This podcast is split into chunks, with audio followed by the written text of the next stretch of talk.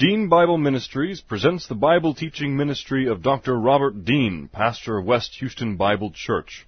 These and other Bible lessons are available from www.deanbible.org. Now let's listen to our lesson from God's Word, the Bible. Well, hopefully tonight I'll uh, finish this series on voting and then we'll get back to our normal routine on Sunday morning back in Revelation. A couple of announcements. If you want to uh, be here uh, well rested on Sunday morning, then remember to set your clocks back an hour. If you don't remember, you'll just be here an hour early and you'll wonder if the, maybe the rapture occurred and you got left behind. But uh, there's always somebody who shows up early in the fall and somebody shows up at the end of class in the spring, so make sure it's not you. Before we get started, we'll have a few moments of silent prayer to make sure that we are in fellowship and ready to study God's Word, and then we will, and then I'll open in prayer. Let's pray.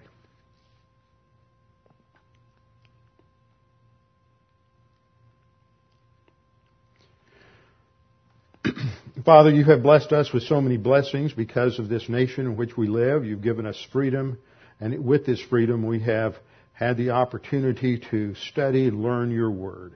And as our Lord said, it is your word that is truth, and it is on the basis of that truth that we are able to understand and evaluate all of the things that go on around us. We can uh, look at history, we can understand the trends of history, and as believers who are oriented to your truth and understand that you are the God who controls history, that no matter what the circumstances may be around us, we can relax and we can have joy and we can uh, have peace, and it doesn't depend upon political leadership or which party is in control or the successes or failures of government leaders. Because you are in control, we can uh, relax and we can have a an objective, dispassionate view of what goes on around us, and we can be a source of strength and truth to, and light to those around us. We pray that as we wrap up this study tonight, that we can uh, again understand more fully the role and purpose of government and how these divine institutions help us to uh, think, reflect upon leadership, and choose leaders that are most closely aligned to the uh, eternal principles of your word. We pray this in Christ's name. Amen. Okay, we have been engaged in this series on decision making in the voting booth, and this is, I think I forgot, I didn't change the number. This is actually part six. This is part six. We started off with uh, certain assumptions. The assumptions relate to our understanding of who we are as believers, that everyone who is a citizen of the United States has an inherent responsibility to be involved in the process of government, at the very least to vote and at times to be able to do more than that. As Christians, we should take all of our responsibilities seriously, including those related to our responsibility as citizens, and that means we should vote wisely and intelligently. And our role as citizens of this country is to preserve and defend the Constitution, and we should elect leaders that believe in the Constitution.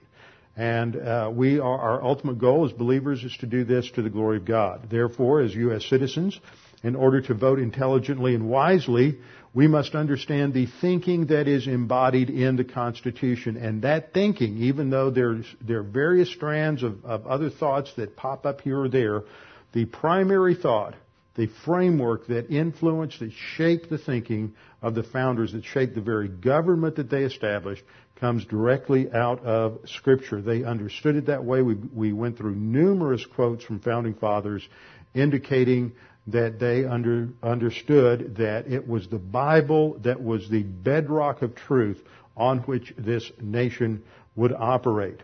And so in order to vote wisely and intelligently to preserve that Constitution, we must understand the thought that goes into it.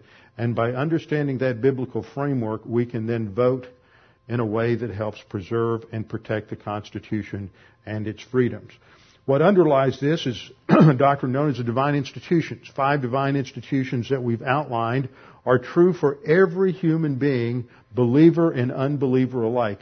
Cultures, societies, nations that adhere closely to these divine institutions will have prosperity and success. They will, they will accumulate wealth. They will make an impact.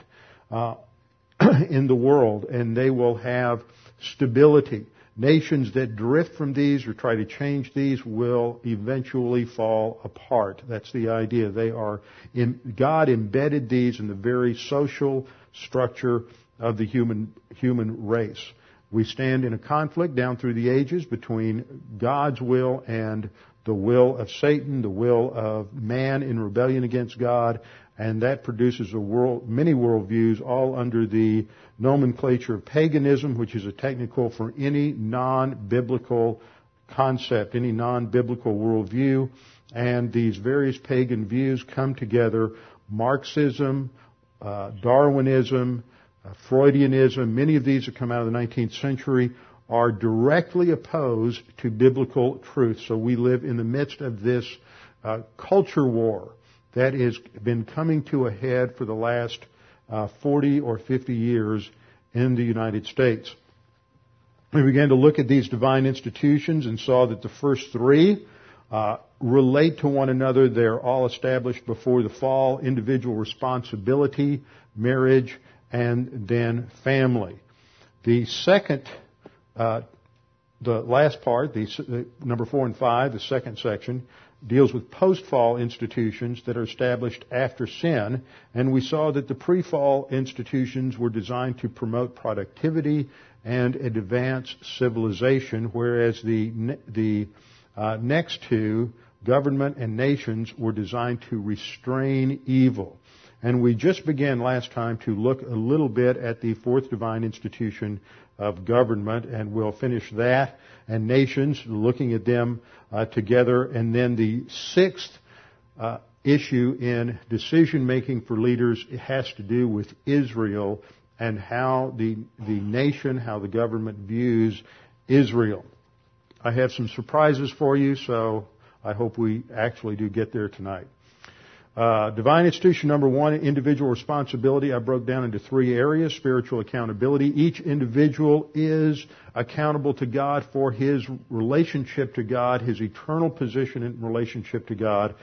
The, secondly, we saw that this involved in the garden before the fall responsibility, labor. It wasn't toilsome. It wasn't uh, uh, laborious in a negative sense and man was to enjoy its fruits. And the founders understood that, that man was to work and the fruits belonged to the one who did the work, and they were to enjoy its fruits, and those fruits, the wealth that was developed from that, was private property, and man had a right to private property. This is seen in a statement by Thomas Jefferson to take from one because it is thought his own industry and that of that, excuse me, to take from one because it is thought his own industry and that of his fathers has acquired too much, in order to spare to others. In other what he's saying is in order to give to others, who or whose fathers have not exercised equal industry. See, equal industry is, in their terminology, labor.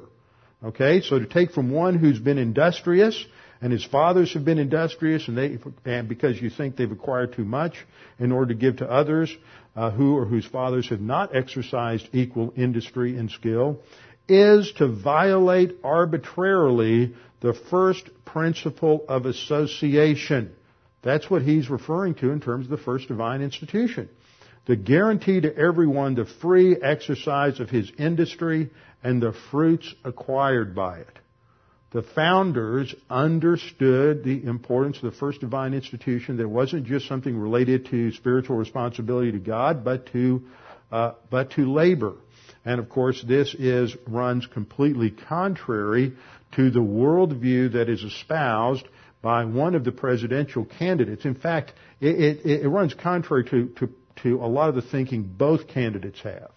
Because both of them buy into a certain degree of socialism and the idea that government is to supply uh, the needs for people. But but one candidate, Senator, Senator McCain, is not nearly as extreme as the other. Senator Obama borders on pure Marxism, and his statement, "Share the wealth," which he's very proud of, shows that that that those who don't have, that haven't worked, that haven't accumulated, uh, need to be provided for on the basis of, of taking from those who have worked, who have risked, who have spent 20, 30, 40 years building a business, developing income, risking sometimes losing their, their fortunes two or three times. And now when they finally get there to have the government come, come around and to take it from them. And if you're not aware of this, just a, a little preview of coming attractions, if we get a, a Democrat, if, if we get the Trinity from hell, a Democrat controlled Senate, uh, uh, Congress, Senate House, and White House, because there's already been hearings in the House of a proposal because they're afraid that if you risk your money, and people have risked their money in their 401ks, that the government just can't let people risk anymore. They got, have to protect us from uh, uh our own bad decisions. And so what they are investigating is coming in and having a new program where they're going to basically confiscate the money in everybody's 401ks and put it into uh, the Social Security plan, and then everybody gets to designate uh, approximately six percent, I think, of their of their income to go uh, into a quote retirement plan that is government run and government controlled. And so, and I love the uh, one member of the church sent me a great little uh, illustration the other day that uh, about trusting the government to handle all of our money and to control all these things. Back in 1990, uh, the federal government took over the uh, Mustang Ranch House of Ill Repute in Nevada. And after a few years, they had to close it and we're going to trust our money and our income and stability to this bunch of political nitwits who can't even make money running a, a cat house and selling booze in Nevada. But the American people are willing to trust anybody other than have to work, it seems. And when we have 44% of the population on the dole, not paying taxes, not contributing to the support of the government, then they're not putting anything at risk. And so it's interesting that the same percentage of people in this country that are not paying taxes uh, is the same percentage of people who responded affirmative, affirmatively in a poll that they did not think that socialism was all that bad. So we looked at the first divine institution. The second divine institution was marriage. Again, the founding fathers understood the principle of marriage being between one man and one woman and that this was a bedrock institution that could not be changed. James Wilson, who was a signer of the Declaration and one of the first associate justices on the Supreme Court said, the most important consequence of marriage is that the husband and the wife become uh, in law only one person. Upon this principle of union, almost all the other legal consequences of marriage depend. And so what we have today, though, is that uh, this desire to change the very nature of what marriage is. And an editorial in the Investor's Business Daily stated the consequences of this. The slippery slope has been greased if two men can marry, why not more than two? Are laws against polygamy also a violation of our constitutional rights? Was the Texas cult legal? That's a reference to the fundamentalist Mormon sect that they had the problem with last spring. There you had a lot of people in a committed relationship raising a lot of children. Heterosexual marriage is not some right-wing plot to deny homosexuals their rights. It's an institution sanctioned, not invented by, but sanctioned. That means recognized and affirmed. An institution sanctioned by all successful nations and cultures because of a compelling interest in a stable growing society with heterosexual marriage providing a sturdy framework for both procreation and the orderly upbringing of children. That gets into this third divine institution of family, that the role of family is training training children, teaching children. It's a responsibility of the family to teach children, not the public government run, government financed school, not uh, the church school, not even Sunday school to teach your kids doctrine. It's the responsibility of parents to teach these things to uh, the children and to train them. They're the ones who are going to be held accountable. When you're before the judgment seat of Christ, the issue in terms of your parental responsibilities is not going to be how well, what kind of school did you send your kids to? It's going to be what did you do to train your kids to walk in the way of the Lord. So this article goes on to say, opponents of the decision will try to get a constitutional amendment on the ballot in November. It's a reference to that decision made by the uh, Supreme Court in California, State Supreme Court. That may be the only way to ensure that activist judges don't further unravel the fabric of society and that government of the people has not become government by just for people, judicial tyranny. And that, by the way, is exactly what uh, Thomas Jefferson recognized, is that when you have uh, uh, people who have worked hard and they have accumulated possessions and accumulated wealth, and then the government comes in and redistributes that to anyone, that is tyranny. That is, to put it in other terms, that's criminality. It's just thievery. It's one thing to have a right to tax in order to supply the needs of the government, uh, highway construction, support for the military, uh, support for government officials and, and the operation of the government, but to have as a government agenda an economic policy of redistributing money to take from those who have to give to those who have not is nothing more than tyranny and robbery.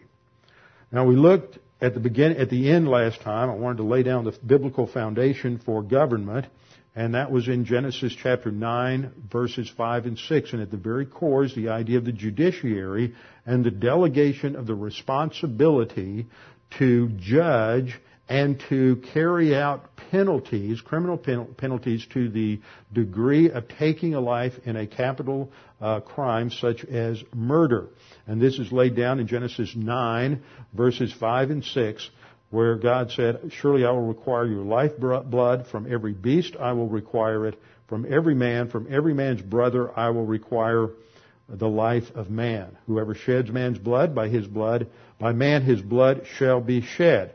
Now, to do that, you ha- that, that entails thinking through the entire judicial process. How are you going to determine uh, whether who's guilty? How are you going to determine whether it was justified uh, killing or whether it was uh, premeditated homicide? That's what the commandment means in the Ten Commandments. It doesn't mean thou shalt not kill. It's, the Hebrew word is a word that means murder. So that entails development of the whole judicial process. Now, it wasn't long after that, a couple of hundred years after the flood, that you have the first use of the word kingdom in the Bible. And Nimrod, who was a descendant through Ham, decides to establish his own kingdom over against God. It is religiously oriented. And so this is the beginning of the, what we see in the Bible as the kingdom of man, man's attempt to establish peace, prosperity, happiness, uh, economic stability, uh, share the wealth from the very uh, from these early days over against obedience to God. God's mandate coming off the ark was to do what? To scatter, to multiply, fill the earth, and and man failed to do that. So the uh, the the kingdom of, of Babel uh, set up this tower in Shinar, and it had a specific agenda against God. It had a religious orientation. It was a response and a reaction to God because of the judgment at the flood, and that they were going to build this tower high enough to reach heaven. The idea is that somehow we will protect ourselves from this mean, nasty uh, God who's going to interfere with human history and kill uh, everybody who uh, resists him. And so this is a very famous painting of the Tower of Babel. And it was internationalism. It was all of mankind coming together against God. And so God judged them by confusing the languages because up until that point everybody spoke the same language so everybody could communicate and the whole human race could gang up against God. So he divides the languages and he does that And a result of that is it's going to force people to go off into their separate corners of the world with just those people that they can understand, they can communicate with. And so this is the beginning of nations, the beginnings of tri- separation of tribes, clans, which eventually develop into nations. But man keeps thinking that he can resist God by establishing a, a unity of man against God. And we've been studying in the book of Revelation that this is exactly the kind of thinking that will come about in the end times under the leadership of the Antichrist, a one world government that will be united against God. And we see the hardness of the heart that we studied this on Sunday morning, where we see how the earth dwellers continue to resist God. They, they shake their fist in the face of God no matter how much judgment God pours out. They just refuse to accept the truth and their anger is is, is irrational. It, it's, it's palpable. You can, you just can't understand how these people can be that way. And perhaps we see a little glimmer of that kind of, uh, of hardness of heart and blindness to the truth in the way numerous people in this election cycle have aligned themselves on one side of the political spectrum uh, and the anger and resentment that's there if anybody tries to question their candidate and bring up anything other than any kind of questions other than just lobbing uh, softballs at their candidates. In fact, uh, when uh, it was so appalling to watch a vice presidential candidate being interviewed by a news person out of uh, Orlando, Florida last week. And when she started asking very good questions about how he c- could support the socialist agenda of uh, Senator Obama, he just got angry with her. He wouldn't answer the questions. He says, "Well, who's writing your stuff? Who who made this stuff? These are these are silly questions." And there is this te- this debater's technique that that um, uh, the Obama camp is masterful at of minimizing, ridiculing uh, the the other side, and they don't answer the questions. They just turn it back. For example, yesterday or last night in a speech, uh, Obama said, "Well, what? How can McCain call me a, a, a socialist?" He doesn't answer the question, doesn't say, I'm not a socialist. He just says, how can he do that? He, he ridicules that position and demeans and minimizes the opposition that way, which is a very effective technique as part of uh, passing uh, the big lie. Well, in the end times, we're going to see this uh, reunification idea of mankind in terms of internationalism. And we see that even today. For example, in Europe, you have the uh, the EU, the European Union. This is a picture of their translation headquarters in Strasbourg, which was self-consciously built to picture the unfinished Tower of Babel, according to the architect. This is their translation headquarters, and it's to depict the idea that they are going to uh, change and reverse the course that God started at the Tower of Babel. And this idea is nothing new. We have the same kind of theological underpinnings, religious underpinnings in the UN, the United Nations. Outside the UN building, we have this quote from Isaiah 2, they shall beat their swords into plowshares and their spears into pruning hooks. Nation shall uh, not lift up sword against nation, neither shall they learn war anymore. And Isaiah 2 says that that condition is brought about by the Messiah himself, the Lord Jesus Christ, when he comes to establish his kingdom in Israel. But you have the UN coming in and saying, this is what we're going to do. Now you have the EU doing that. And, and people need to understand that there is a religious agenda at work behind these uh, organizations.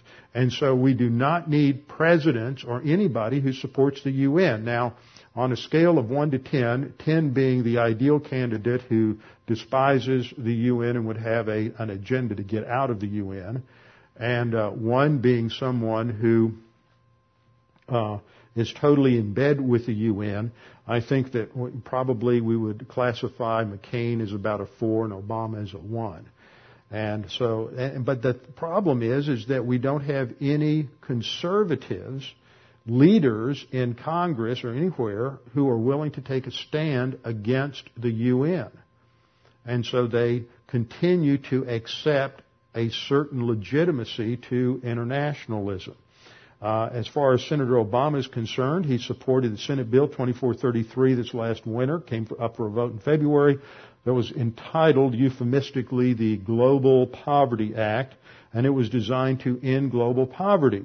And what it would have required was various nations give a certain percentage of their gross national product, uh, gross domestic product, to the UN. And for the U.S., it would have required 0.7% uh, of the GDP to go to the UN, which would have been $845 billion over 13 years. Now, if you're going to cut taxes as he claims to do, you can't pay these kinds of bills. You can't fund the, all the social programs that uh, that he has. And this would have been a mandatory federal tax that the nation would have had to pay uh, to the UN, basically putting us under the authority of the United Nations. Uh, further, in uh, last year, further back in September 17th, 2007, uh, in a speech, Obama outlined his plan for Iraq was to have the U.S. leave Iraq and to be replaced by a UN peacekeeping force, including troops from Syria and Iran. Of course, that would have been uh, just extremely, uh, extremely helpful, don't you know? Now, when we look at Scripture and develop a biblical view of government, you start in Genesis chapter 9 then the next place to go is in the Mosaic Law, because in the Mosaic Law, God is going to give a constitution, a law code to the nation Israel that is going to embody these divine institutions as the foundation, and we get to see one way in which that's uh, put into practice in a national law code. Now, does that mean that every nation should just imitate that? No. But it means that this gives us a pattern, a model on, on which to build, which is what the early, uh, early fathers of this nation did. This is why it's just such a, historical uh, aberration, revisionism, to take displays of the Ten Commandments out of uh, out of the courts. It's a denial of our of our history. Well, the Mosaic Law says certain things about uh, the role of government. One thing we pointed out is in taxation there were three different tithes. A tithe was a 10% tax for the support of the bureaucracy, which were the Levites and the priests, because it was a, a theocracy. Uh, theocracy means that it is a government that is ruled by priests in, who stand in the place of God. So you had these three tithes, and the third tithe was to be taken up only once every third year, and that was to provide for widows and orphans. So it's not that government shouldn't have some sort of uh, safety net out there for those who just can't work, can't take care of themselves, can't provide for themselves, but it's minimal. It's not done on the backs of just the wealthy. We're going to see some key scriptures related to uh, the wealthy and the poor in uh, in just a minute. But the, the, that tax was like an income tax. It was 10%, but it was a flat rate. It didn't assess a higher percentage of the from the wealthy and a lower percentage from the poor. Everyone, rich or poor, had to give 10%. Of course, if you didn't make much, if you only made 10,000 a year, and you only have to give 10%, then you only give a thousand a year. But if you make a million dollars, you have to give a hundred thousand. So uh, you give a lot more if you're wealthy than if you're poor, but it's the percentage that makes it uh, just and righteous. So when you have a progressive tax system as we have in this nation, it is unrighteous. And we've seen passages in Scripture that the goal of government is to function in a uh, righteous manner. Now, in terms of the uh, executive, there was an understanding in the law that there would eventually be a king. And there are requirements for the king laid down in Deuteronomy chapter 17. And the key verses are verses 18 and 19. Now it shall come to pass, it shall come about when he, that is the king, sits on the throne of his kingdom, he shall write for himself a copy of this law on a scroll in the presence of the Levitical priests.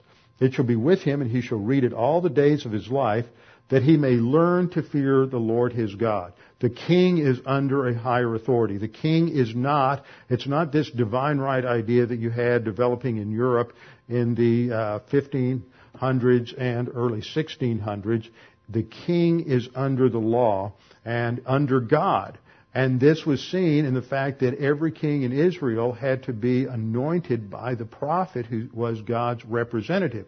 So the king is not an autonomous authority. The government is not autonomous. It's, it operates under, under the authority of God. And this was an idea that, that got, uh, that was understood and developed by the uh, Puritans in the uh, 17th century in England and a very famous and influential book entitled Lex Rex was written by Samuel Rutherford, and the title means that the law is king. Not that the, the king is not the law, the law is king, and the king serves under the law. Uh, Samuel Rutherford was a Scottish Presbyterian theologian, and it was Scottish Presbyterian ideas to a large degree that influenced the thinking in the American colonies. There was this huge migration of Scots Irish uh, Presbyterians that came. Uh, first, they were in Scotland, then they, for a while, they were in Ireland. Then they uh, migrated to North America in the, of course, in the 1600s and 1700s. But there was an enormous wave that came in the middle period of the of the 1700s, and um, that had a tremendous impact. Uh, many of them went into the South, spread across the South, and just had a phenomenal impact on, on Southern culture. So, the influence of these ideas is that law is over the king. Now, in 1 Samuel 8, we have our next key passage on, uh, as a warning from God on the abuse, uh, abuse of power that can come from a king. This happens when Israel finally gets to a point where they have rejected God as the, the king. They no longer want uh, theocracy as originally set up by the Mosaic covenant. And they want to have a king like all the other nations. So uh, Samuel took it personally, went to God. God said, Don't take it personally. They're not rejecting you, they're rejecting me. And so I want you to go tell the people what they're going to get when they get centralized government. Verse 11 states, This will be the procedure of the king who will reign over you. He will take your sons and place them for himself in his chariots uh, among his horsemen, and they will run before his chariots. He will appoint for himself commanders of thousands and of fifties, and some to do his plowing and to reap his harvest and to make his weapons of war and equipment for his chariots. He's going to build a bureaucracy. He's going to uh, build a large government, and what is going to run the government? The government is not productive people of industry are out farming and agriculture. They're the ones who are productive. They're producing the wealth in the culture, not the government. The government is just sort of sucks uh, the the wealth out of those who are industrious, which is what this is pointing out. And the larger government grows, then the more of a demand it puts on people. So one of the issues is how big is government going to get? Under this particular president. And it is predicted on the basis of all of his plans that under Obama, the government would see its largest ex- economic expansion, the largest expansion of government uh, ever in the history of the United States. And this is extremely dangerous, and the larger government gets, the less freedom and liberty that people have. And so this is dangerous. Now, it's still going to grow under McCain because that has been the, uh, the direction the government has gone. I think many conservatives were extremely chagrined and disappointed and angry with the current president because of the way he allowed government to grow under his administration. And we thought we were going to get somebody who would go for limited government, and we got just the just the opposite. So I have very little hope and confidence in either one of them in this area, but at least theoretically, we know that uh, McCain is not nearly as bad as Obama. Uh, verses 13 through 15 continue to talk about how all of this is going to expand in these particular verses. I'm not going to go through all of them, but it just talks about how this becomes such an overwhelming uh, burden to the people when the government expands. So what we see in summary, what the responsibilities of government are, are biblically are very limited. They're designed to promote righteousness. So the government is to protect people from criminality, protect people from injustice, those who would abuse the system and abuse others, and to protect the state from uh, outside enemies. So that means they have to provide for national defense and they have to understand the nature of the enemies that are around us. And this is a, a, a, to me, this is one of the major issues that we're facing today.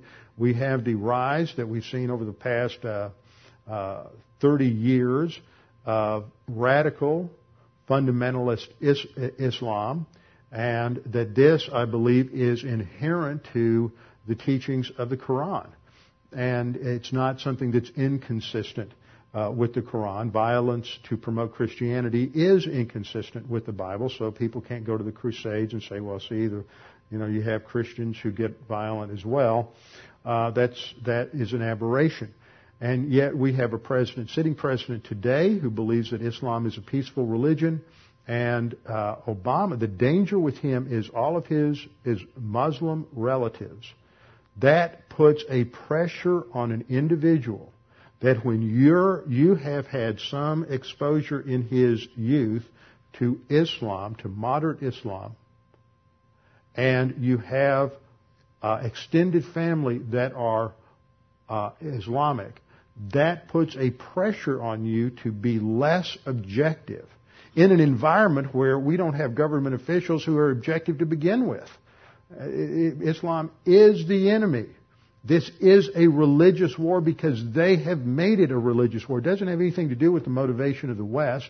It has been a religious war since Muhammad founded Islam, and you had the initial attempt to invade Europe back in the uh, 8th century in the defeat at the uh, Battle of, of uh, Poitiers uh, under um, Charles the Hammer, and then you have uh, the later victory when the Muslim hordes were stopped outside the gates of Vienna in the 16th century.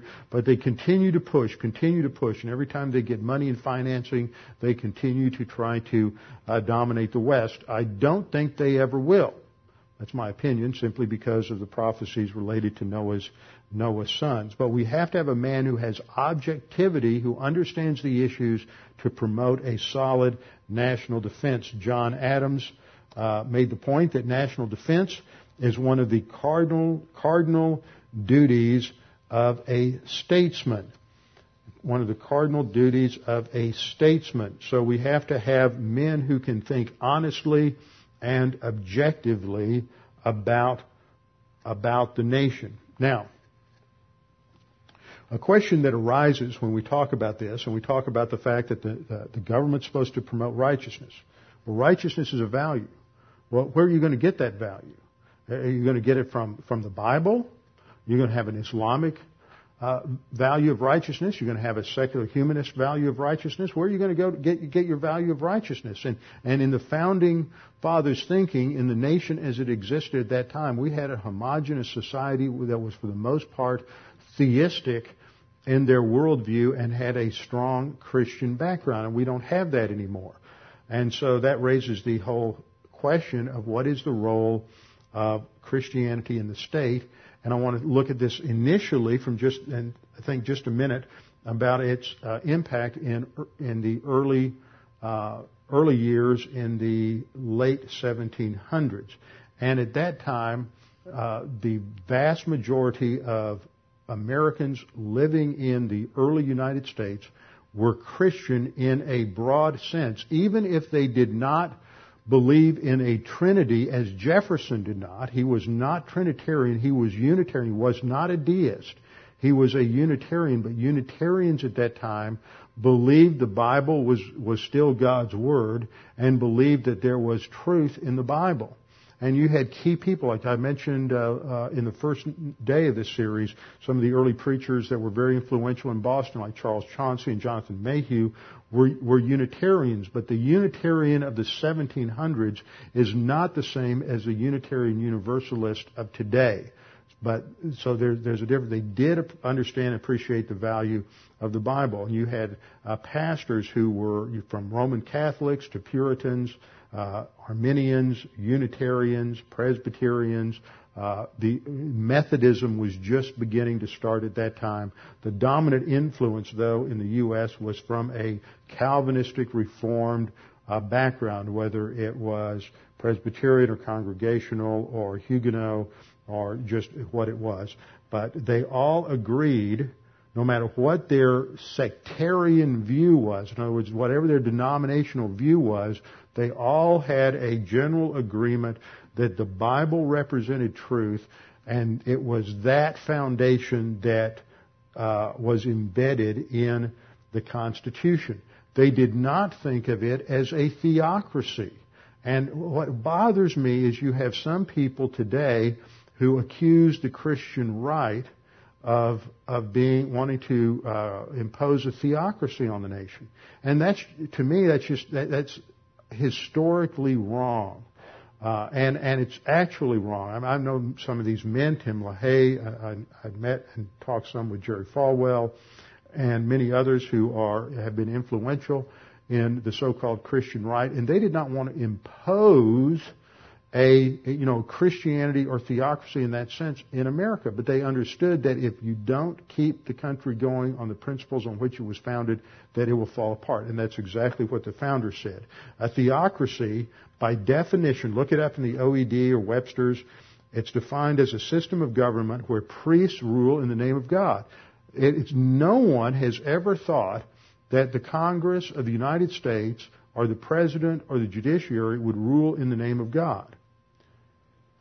But they did understand that Christianity as a way of thinking, as a, as a philosophy, as a ethical system was the only sure and certain foundation to thinking that could preserve genuine liberty.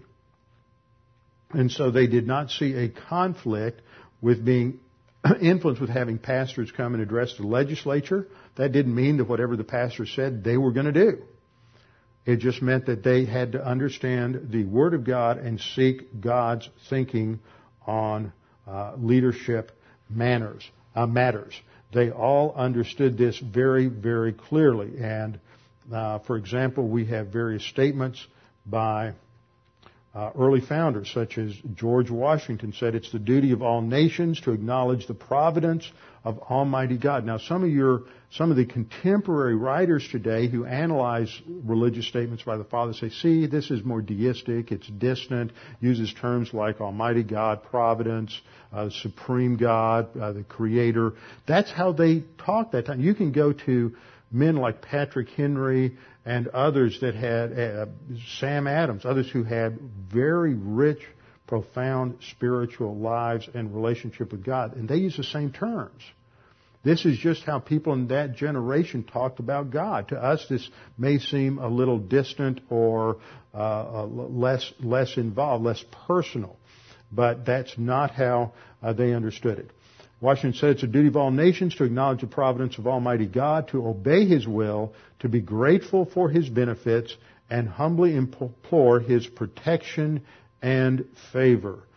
Uh, Adams, second President of the United States, said the safety and prosperity of nations ultimately and essentially depend on the protection and the blessing of Almighty God, and the national acknowledgement of this truth is an indispensable duty which the people owe to him.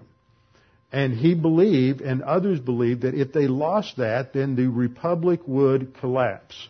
And this, unfortunately, is what we are witnessing today. And only believers really have the framework, the truth, the light to be able to understand this. We need, need to remember what Paul said to the Philippians, that we need to live our lives and go forth as, as a flashing light uh, to those, to the Gentiles, the nations around us, because we're the ones who have the truth. Now, part of the responsibility of the government as I've pointed out, is to ensure an environment where righteousness is not hindered and righteousness is equally applied to all people, rich or poor, uh, mighty or not. Everyone is to have uh, be dealt with in equal uh, righteousness, and this extends to uh, the poor. For example, Deuteronomy 15:7 says, "If there is a poor man with you, one of your brothers, in any of your towns, in your land, which the Lord your God is giving you, you shall not harden your heart." He's talking to the individuals, not to the government. You shall not harden your heart, nor close your hand from your poor brother, but you shall freely open your hand to him, and shall generously lend him sufficient for his need in whatever he lacks. It's up to the individual to have compassion and care to help others. It's not the government's responsibility.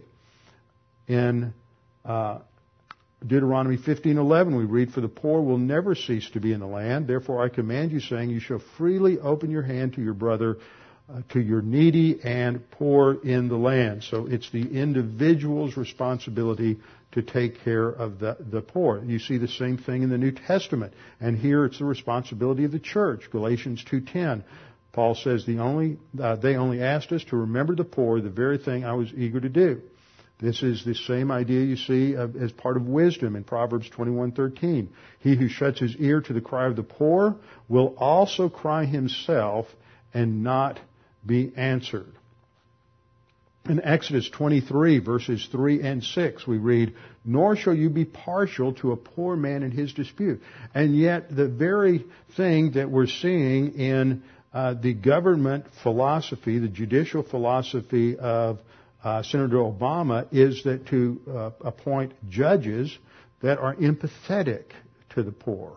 Because if you haven't been there and you don't understand them, then you can't deal with justice. And that's just hogwash, to put it very politely. Uh, Exodus 23:6, you shall not pervert the justice due to your needy brother in his dispute. So on the one hand, you don't give impartiality to the poor, but on the other hand, you don't abuse him either. It is an equal standard, and you don't take into account the economic status of the individual. Leviticus 19:15, if you you shall do no injustice in judgment, you shall not be partial to the poor, nor defer to the great, but you are to judge your neighbor fairly. Proverbs 29:14 If a king judges the poor with truth, his throne will be established forever. Yet Senator Obama says that we need somebody who's got the heart, the empathy to recognize what it's like to be a young teenage mom, the empathy to understand what it's like to be poor or African American or gay or disabled or old, and that's the criteria by which I'm going to select my judges. That is an unrighteous, an unethical standard that is going to result in tyranny. Because who's going to set the standard of, of and prefer one over uh, one over another? That's when we get into uh, the, this kind of problem, and it results in the same kind of philosophy that we have that we've seen uh, before related to uh, Obama is that he just wants to spread the wealth. He wants to spread your wealth. If you're working and you have a job, he wants to take money out of your bank account and give it to people who don't work. Uh, this runs, uh, it's consistent with his whole philosophy. He stated in a radio interview in 2001 that the basic problem that you had in, with the Warren Court and with the civil rights movement was that it didn't break free from the essential constraints that were placed by the founding fathers in the Constitution. Did you hear that? That the problem is that the courts didn't break free from those restraints. Those restraints are what give us liberty and freedom. This is a man that is about to be elected, perhaps, to the presidency of this country and he, at his very core of his being, believes that the U.S. Constitution is unrighteous and it is embedded in injustice. And yet he's going to be asked to be, possibly to be the President of the United States. This is just, an, you know, absolutely ridiculous. It is treasonous. Cicero, a Roman statesman and lawyer, said, a nation can survive its fools I think that's debatable. And even the ambitious, but it cannot survive treason from within. An enemy at the gates is less formidable, for he is known and carries his banner openly. But the traitor moves amongst those within the gate freely, his sly whispers rustling through all the alleys, heard in the very halls of government itself. For the traitor appears not a traitor, he speaks in accents familiar to his victims, and he wears their face in their arguments. He appeals to the baseness that lies deep in the hearts of all men. He rots the soul of a nation. He works secretly and unknown in the night to undermine the pillars of the city. He infects the body politic so that it can no longer resist. A murderer is less to fear. The traitor is the plague. It is important for us to make sure that we elect leaders that are at least the closest that we can find to a righteous standard. The closest that we can find to a righteous standard. And that means supporting these five divine institutions. Now there's one more criteria that we should use, and I want to cover that very briefly in the next seven or eight minutes before we wrap up and that is the question of a nation's relationship to the Jewish people and to Israel as a state.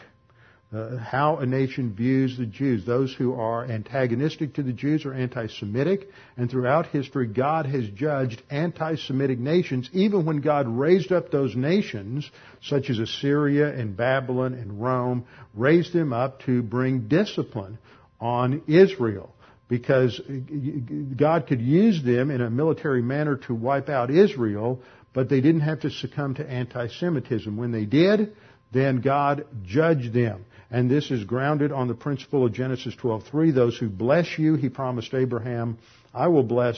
Those who curse you, I will curse. God will judge those who treat the Jew unrighteously and unfairly and who treat Israel unfairly. Now when you bring up Israel, you bring in this whole question of Zionism. What is Zionism? And see, some people get the idea that if you're, you're talking about supporting Israel, that that means you agree with every decision they make. Well, that's not, that's not true at all. There are many decisions that have been made in the history of Israel and its founding that we're unrighteous, and that doesn't mean that we support that.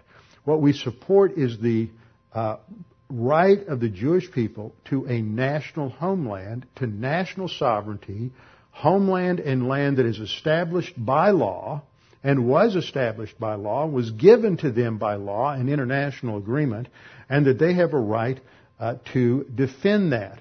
And that is what Zionism is. Zionism doesn't say that you have to support everything Israel did. I mean, there were atrocities committed by the Irgun during the War of Independence in 1948. There have been many other decisions that have been made that uh, you, we just can't support. But that is not the essence of, that's not what Zionism is all about. Zionism is the belief that the Jewish people have a right to their own nation in the land God gave to Abraham. And guess what? This belief was, uh, was held by many of the leaders in American history and early American history. For example, John Quincy Adams desired that the Jews again would be able to go to Judea and establish an independent nation uh, once restored to an independent government and no longer persecuted. Uh, Abraham Lincoln uh, believed that uh, the Jews should be restored to their homeland. That this he referred to as a noble dream shared by many Americans. And he referred to, uh, he said in a conversation with Canadian Christian Zionist Henry Monk, uh, that uh, the Jewish chiropodist of the president has so many times put me on my feet that I would have no objection to giving his countrymen a leg up. So the, the, the nation, uh, America had a positive view of the Jews opened their doors to the Jews from the colonial period on and saw this as important. And this was part of the whole move, as we've studied in the past, to establish Israel in the land. In Britain, you had British Restorationism. You have the very uh, uh, well-known Balfour Declaration, Declaration, which is the foundation. Oh, hit too many buttons too fast. Stop and go back. Balfour grew up at his mother's knee reading the Bible. He's reared in a Christian home where he was taught the Old Testament.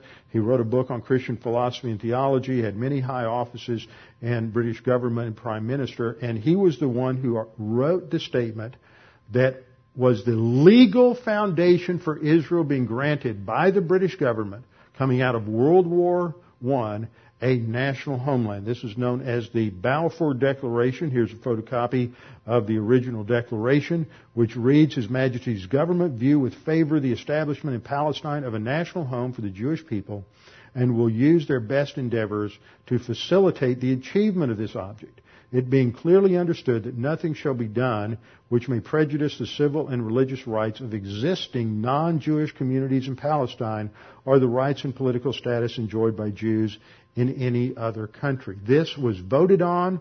It was, the wording was approved by the British cabinet on October 31st of 1870, I mean 1917, and then on November the 3rd, it became official policy of the British Empire. Prior to World War I, the Ottoman Turks had ruled the area from 1516 to 1918, and it was viewed as just part of southern Syria. It was just a district within the Ottoman Empire. There was no Palestine uh, per se country per se. There was no Syria. If you see on the map, there's no Jordan. There's no Saudi Arabia. You didn't have any nations there. Th- those were carved up artificially by the breakup of the Ottoman Empire at the end of World War I. Here's another map that you can see that there's there's just a, uh, the Arabian Peninsula where you have various independent Arab states. You have Mesopotamia in the area of modern Iraq at Persia, which did exist. They're not Arabs. They're a totally separate person, uh, totally separate nation. They weren't under, um, weren't in the Ottoman Empire and you have the, just the region of Palestine. This was just, just an administrative district within the Ottoman Empire. But after World War I, you see the carving up of Syria and Lebanon, Iraq, Transjordan, uh, Palestine, uh, Saudi Arabia, uh, these particular areas. And during the war, there was a secret agreement made uh, between the French and the British called the Sykes-Picot Treaty that said that they would carve up the, this area of the Middle East into different zones of, of uh, occupation after the war. And in 1918, the League of Nations gave uh, the a mandate to the French to administer the northern area, the blue zones, and the British to administer the red zones and the pink zone, the B zone there, those those areas and uh, there was established a mandate based on the uh, based on the League of Nations from 1920 to 1946, and we see these boundaries here. And this was to be given to the Jews. All of this land was to be given uh, to the Jews based on the legal document of the Balfour Declaration and the mandate of the of the uh, League of Nations. But after a while, due to pressure from the Arabs, because oil had just been discovered prior to World War I, uh, the British began to fold. Their high water mark was the Balfour Declaration. From there on, they just they just began to fold, and so they decided they would give Jordan to the Arabs. Now, what we need today is politicians, leaders in America that will say Palestinians want a homeland. It's called Jordan, the land on the uh, west side of the Jordan River. That's Israel. If you want to live in a Palestinian state, go to Jordan. That was the legally established Palestinian state, the Hashemite kingdom of Jordan coming out of World War One, and uh, and the uh, uh, UN was initially going to give them all of the land to the west of the Jordan, but of course they uh, backed out of that, and in 1947 they had another partition plan just giving Israel very small portions of land, nothing that was, very little integrated or, or land that, that, that uh, would give them uh, strong defensible area, and a lot of the area, especially down south here in the Negev, was, was uh, just desert. So the point that I'm making is we have to have leaders who recognize the legality of Israel's right to that land and who stand up and tell the Palestinians that they're just a bunch of liars. And there's no such thing as a Palestinian homeland, Palestinian state, or Palestinian people. This has just been made up. And those who are not Zionists, eh, have, are, are basically anti-Semitic. Now, there are a lot of people who want to argue that. There's a lot of debate about that. But I found an extremely articulate statement today uh, defending the position that anti-Zionism is indeed anti-Semitism. And, and today, that's really beca- it's not politically correct to be anti-Semitic because of uh, what because of the Holocaust. So it's cloaked in anti-Zionism. And this individual wrote the following. This is a letter, and it's it's an important letter, and I think it's important to read the entire letter. When it's done, I'll tell you who wrote it. Zionism, this person stated, is nothing less than the dream and ideal of the Jewish people returning to live in their own land. The Jewish people, the scriptures tell us, once enjoyed a flourishing commonwealth in the Holy Land. From this they were expelled by the Roman tyrant, the same Romans who cruelly murdered our Lord. Driven from their homeland, their nation in ashes, forced to wander the globe, the Jewish people time and again suffered the lash of whichever tyrant happened to rule over them. Key thought is Zionism is the dream for the Jewish people to live in their own land. That is all it means, and to defend that. In this letter, this individual wrote, You declare, my friend, that you do not hate the Jews. You're merely anti-Zionist. And I say, let the truth ring forth from the high mountaintops. Let it echo through the valleys of God's green earth. When people criticize Zionism, they mean Jews. This is God's own truth. Anti-Semitism, the hatred of the Jewish people, has been and remains a blot on the soul of mankind. In this we are in full agreement. So know also this. Anti-Zionist is inherently anti-Semitic and ever will be so. The Negro people, my friend, know what it is to suffer the torment of tyranny under rulers not of our choosing. Our brothers in Africa have begged, pleaded, requested, demanded the recognition and realization of our inborn right to live in peace under our own sovereignty in our own country. How easy it should be for anyone who holds dear this inalienable right of all mankind to understand and support the right of the Jewish people to live in their ancient land of Israel. All men of goodwill exult in the fulfillment of God's promise that His people should return in joy to rebuild their plundered land. This is Zionism. Nothing more, nothing less. And what is anti-Zionism? It is the denial to the Jewish people of a fundamental right that we justly claim for the people of Africa and freely accord all other nations of the globe. It is discrimination against Jews, my friend, because they're Jews. In short, it is anti-Semitism. The anti-Semite rejoices at any opportunity to vent his malice.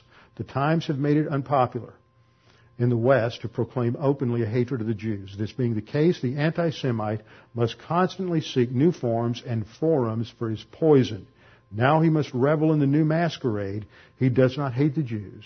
He is just anti-Zionist. My friend, I do not accuse you of deliberate anti-Semitism. I know you feel as I do a deep love of truth and justice and a revulsion for racism, prejudice, and discrimination. But I know you've been misled, as others have been, into thinking you can be anti-Zionist and yet remain true to these heartfelt principles that you and I share. Let my words echo in the depths of your soul. When people criticize Zionism, they mean Jews. Make no mistake about it. And this was written in a personal letter from Martin Luther King Jr. and was published in the Saturday Review.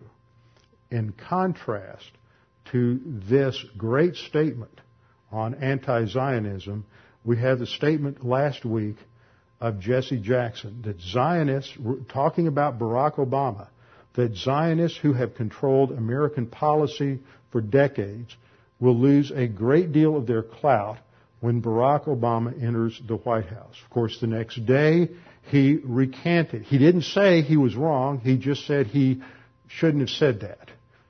He never backed off of his statement. And of course, the Obama campaign comes running out saying, no, no, no, we're not anti-Semitic. Uh, that can't be true. And yet the question remains, if he's not anti-Zionist and anti-Semitic, why does a leader of his stature continuously surround himself? He didn't have just one association with a known anti-Zionist, anti-Israel terrorist, but consistently for over 30 years, they have had relationships with radical leftists such as uh, Edward Said, and it's pictured here. In, they're pictured here in a banquet. Both Barack and Michelle Obama. Uh, they have uh, had a close relationship with, of course, with Bill Ayers. Uh, he's been on several, served on several boards with Rashid Khalidi. He tries to dismiss all of this, but there's a pattern here that is extremely worrisome. And not to mention the fact that uh, recently he's been touted as the Messiah by the head of uh, uh, the Nation of Islam, uh, Louis Farrakhan. Uh, and in a journal I have here, there's a news report on what they call Savior's Day, Louis Farrakhan, the Nation of Islam leader, spoke to a mass of his followers, and he spoke about Barack Obama. He said, quote, You are the instruments that God is going to use to bring about universal change, and that is why Barack has captured the youth, and he has involved young people in a political process that they didn't care anything about. That's a sign. When the Messiah speaks, the youth will hear, and the Messiah is absolutely speaking. And here we have a picture of Michelle Obama at a uh, function of the co- uh, Push Coalition with uh, the wife of Farrakhan, Mother Khadija uh, Farrakhan, and they are uh, circled. And my question is, what respected American politician in any of our history has consistently and knowingly been associated or involved with known terrorists anti-Semites, anti-Zionists, unrepentant terrorists, Marxists, and race baiters like Obama has. If there were a white candidate who had gone to a church where the pastor was a member of the Klan, who served on numerous boards and organizations with known white supremacists, whose wife was also connected with the same people in her business and law firm, and who had received the endorsement of the Aryan Brotherhood, the Ku Klux Klan, and other white supremacist organizations, he would be all but crucified and stoned in the public square. But the news media doesn't investigate anything, say anything. They just give him a clean sweep. So what are we supposed to do? Well, we must recognize as believers that God is in control. As dark as the political scene may look, the light of God's grace shines just as bright today as it ever had. And again, the founding fathers had wisdom for us in times like this. John Jay said, we must go home to be happy. And our home is not in this world. Here we have nothing to do but our duty. All that the best men can do is to persevere in doing their duty to their country and leave the consequences to him who made it their duty, being neither elated by success, however great, nor discouraged by disappointment, however frequent and mortified. John Jay was president, uh, was one of the presidents of the Continental Congress, first Chief Justice, contributed to the Federalist Papers, and was a founder of the American Bible Society. John Hancock, one of the first signers of the Declaration of Independence and also a governor of Massachusetts, said, Whilst we are using the means in our power, let us humbly commit our righteous cause to the great Lord of the universe, who loveth righteousness and hateth iniquity and having secured the approbation of our hearts by a faithful and unwearied discharge of our duty to our country, let us joyfully leave our concerns in the hands of him who raiseth up and pulleth down the empires and kingdoms of the world as he pleases. He too was a governor of Massachusetts. And Samuel Adams wrote that the man who is conscientiously doing his duty will ever be protected by that righteous and all powerful being and when he has finished his work, he will receive an ample reward. Jeremiah 17:5 tells us, "Thus saith the Lord: Cursed is the man who trusts in mankind and makes flesh his strength, and whose heart turns away from the Lord. For he will be like a bush in the desert and will not see when prosperity comes, but will live in stony wastes in the wilderness, a land of salt without inhabitation. But blessed is the man who trusts in the Lord and whose trust is the Lord. And that needs to be our focus. Not on what is happening politically, but on the fact that God is in control and our trust is in Him. And we should be reminded as we close that righteousness exalts a nation, but sin is a disgrace to any people. And when the righteous rule, the people rejoice. And we need to pray for righteousness in our government. Let's close in prayer. Father, thank you for this opportunity to go through this study, to be reminded of these principles, to see how they work their way out in the uh, men who were not only dedicated to this country, but were first and foremost dedicated to you and the truth of your word, uh, which found expression in the legal documents in the founding of this nation. Father, we recognize that we are to serve you to the very best of our ability, to be as involved as we can within our own spheres in civil government. But that is not the be all and end all. It is not our source of stability or happiness. It is only the sphere in which we are temporarily involved, and we need to have our focus on our destiny, our eternal home, and on how we can live today to serve you in light of that future destiny. That we be not discouraged by whatever happens and transpires in this next election. For we know that this world is passing away and that we are simply here to serve you, to proclaim the gospel, to be a witness in the angelic conflict, and to glorify you in everything that we say and do. And if we do that, we have done our duty, and we will hear you say, Well done, good and faithful servant. We commit these things to, in our country and our nation to your hands. We pray this in Christ's name. Amen.